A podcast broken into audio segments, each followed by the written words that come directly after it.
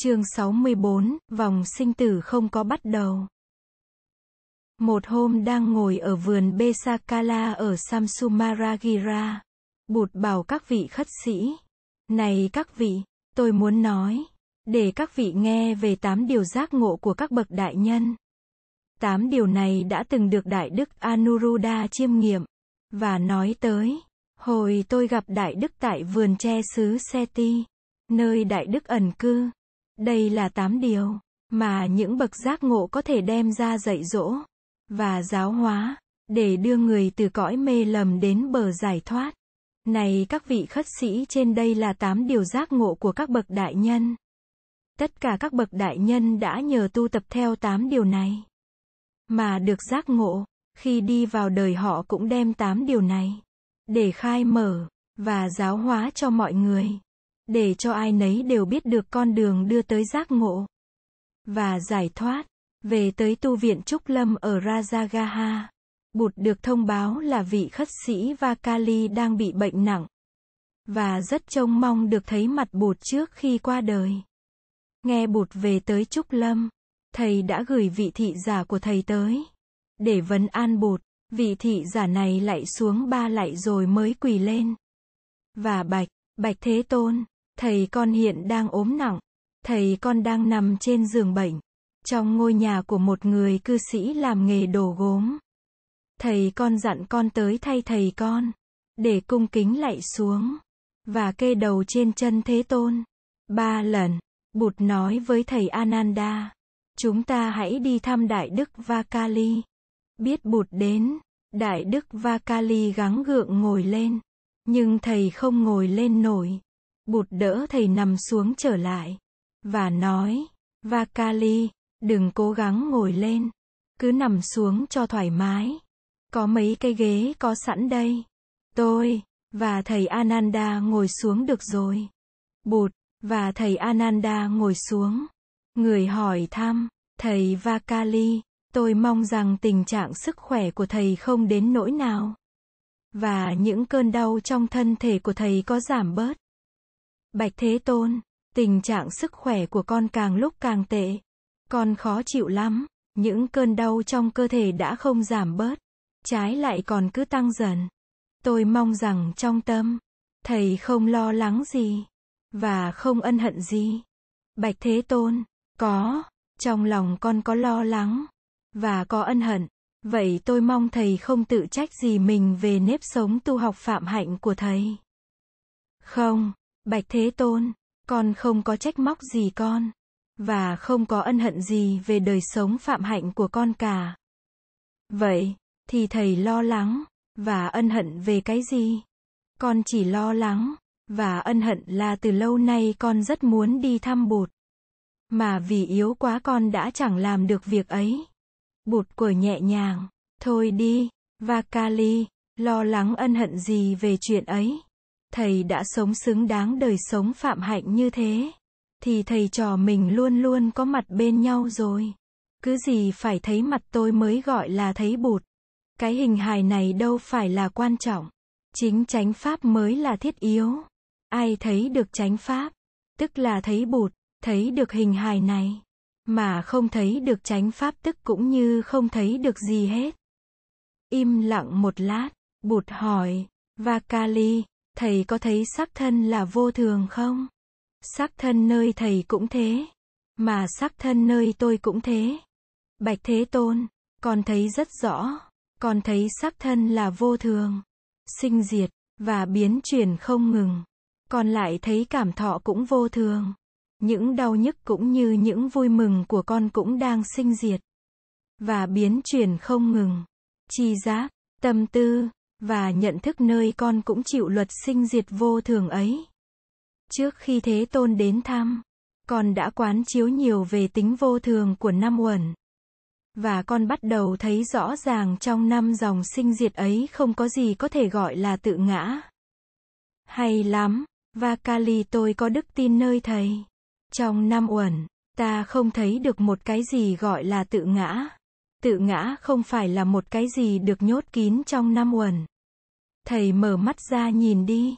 Đâu, mà không phải là Vakali. Cái gì, mà không phải là Vakali. Sự sống màu nhiệm khắp nơi.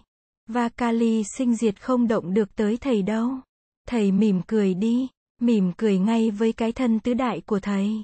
Mỉm cười ngay với những đau nhức đang sinh diệt trong cơ thể của thầy. Hai mắt của đại đức Vakali rươm rươm ướt. Trên môi thầy rõ rệt là có một nụ cười. Bụt đứng dậy cáo từ.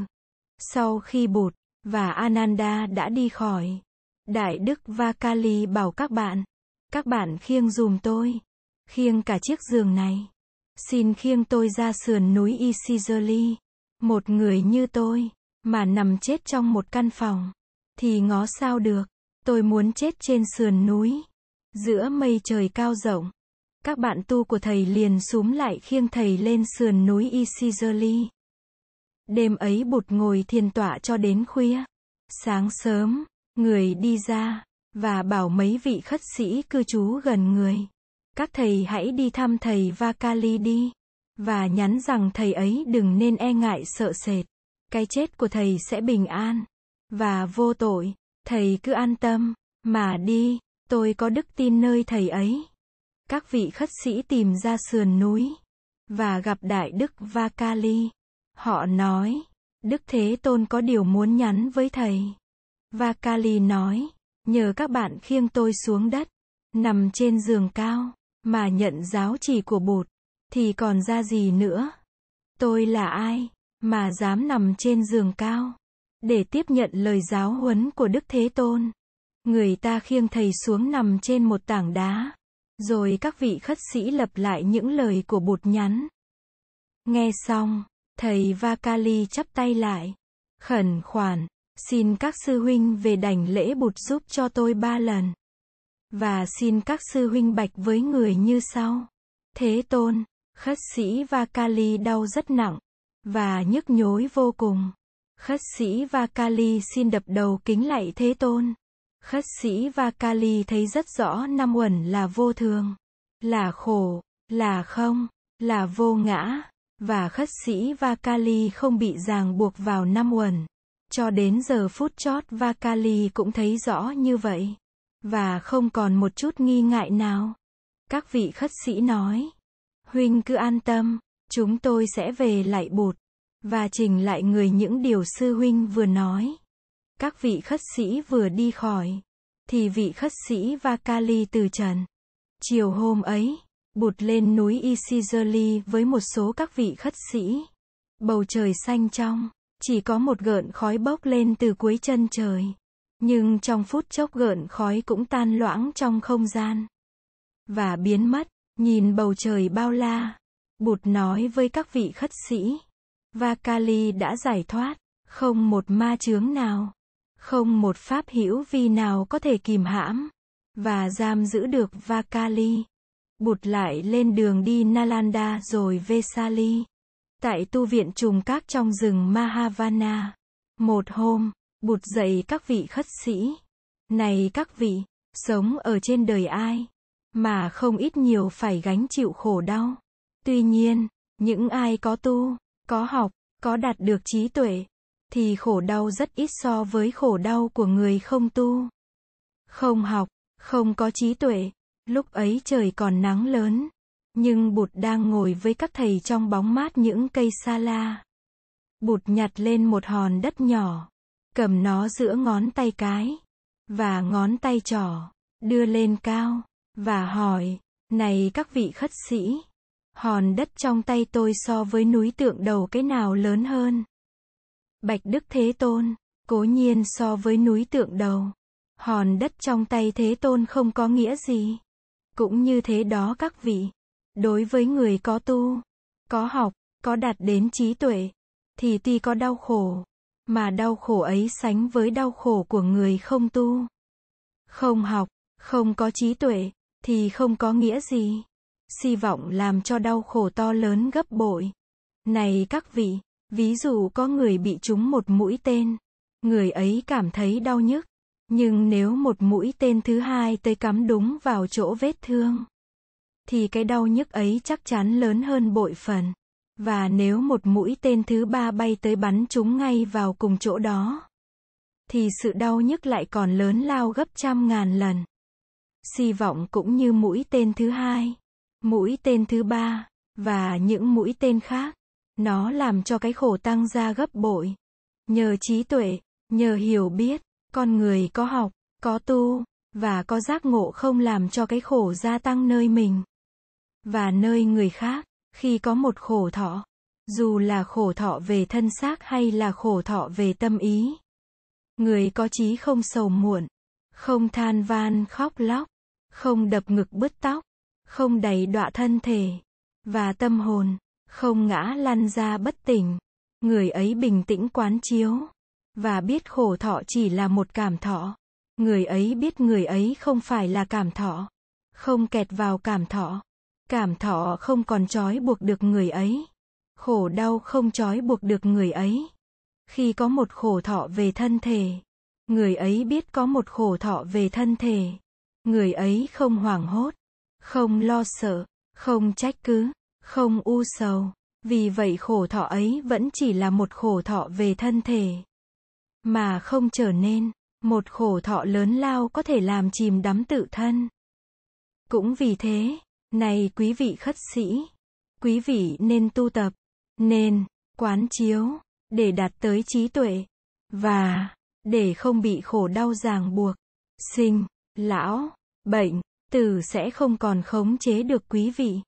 Này các vị khất sĩ, khi sắp mệnh chung, việc người khất sĩ nên làm là quán chiếu thân thể, cảm thọ, tâm ý, và đối tượng tâm ý. Mỗi tư thế, mỗi động tác cần được đặt trong chánh niệm. Mỗi cảm thọ đều được soi sáng bởi chánh niệm. Người sắp mệnh chung quán chiếu tự tánh vô thường, và duyên sinh của thân thể, và của cảm thọ, để không còn bị vướng mắc vào thân thể, và cảm thọ, dù là lạc thọ, khổ thọ, hay xả thọ, nếu có cơn đau phải đem hết toàn thân ra chịu đựng, thì người ấy quán chiếu. Đây là một cơn đau phải đem hết toàn thân ra chịu đựng. Cơn đau này không phải là ta. Ta không phải là cơn đau này. Ta không kẹt vào cơn đau này. Thân thể, và cảm thọ như là một ngọn đèn đang cạn dầu. Và hết bắc, ánh sáng do nhân duyên làm tỏ lộ, mà cũng do nhân duyên làm tiềm phục. Ta không bị ràng buộc bởi nhân duyên. Và như thế sẽ có lắng dịu, sẽ có giải thoát.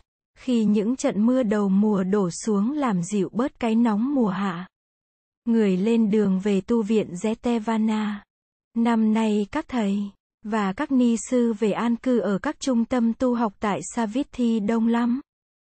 Tại giảng đường Lộc Mẫu, một hôm, Bụt giảng dạy thêm về đạo lý duyên sinh. Một vị khất sĩ đứng lên bạch. Thế tôn, người đã dạy thức là cơ sở của danh sắc. Như vậy có nghĩa là vũ trụ vạn hữu trong thế giới đều phát sinh từ tâm thức. Có phải thế không? Bụt nói, đúng như vậy, danh là tâm nhận thức, sắc là đối tượng nhận thức, chủ thể nhận thức, và đối tượng nhận thức là hai mặt của cùng một thực tại. Không thể nào có nhận thức nếu không có đối tượng nhận thức. Không thể nào có đối tượng nhận thức nếu không có nhận thức. Danh và sắc không thể tồn tại riêng biệt.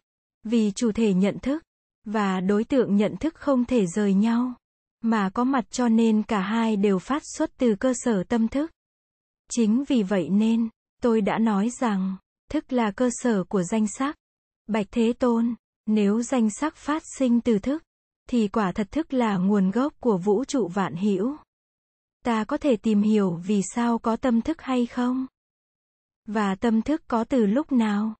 có thể nói đến một sự bắt đầu của tâm thức hay không? Này các vị khất sĩ ý niệm về bắt đầu và ý niệm về chung cuộc cuối cùng là những ý niệm phát sinh từ tâm thức. Thật ra không có cái bắt đầu, mà cũng không có sự chung cuộc. Do vô minh cho nên ta mới có ý niệm về thì.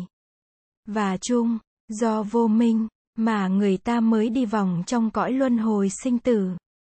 Cái vòng luân hồi sinh tử không có thì cũng không có chung. Nếu vòng luân hồi sinh tử không có thì, mà cũng không có chung, thì làm sao là chấm dứt được luân hồi sinh tử? Sinh, và tử cũng là những ý niệm phát sinh từ tâm thức vô minh thoát ra được những ý niệm về sinh tử, và thì chung, đó là thoát ra khỏi luân hồi.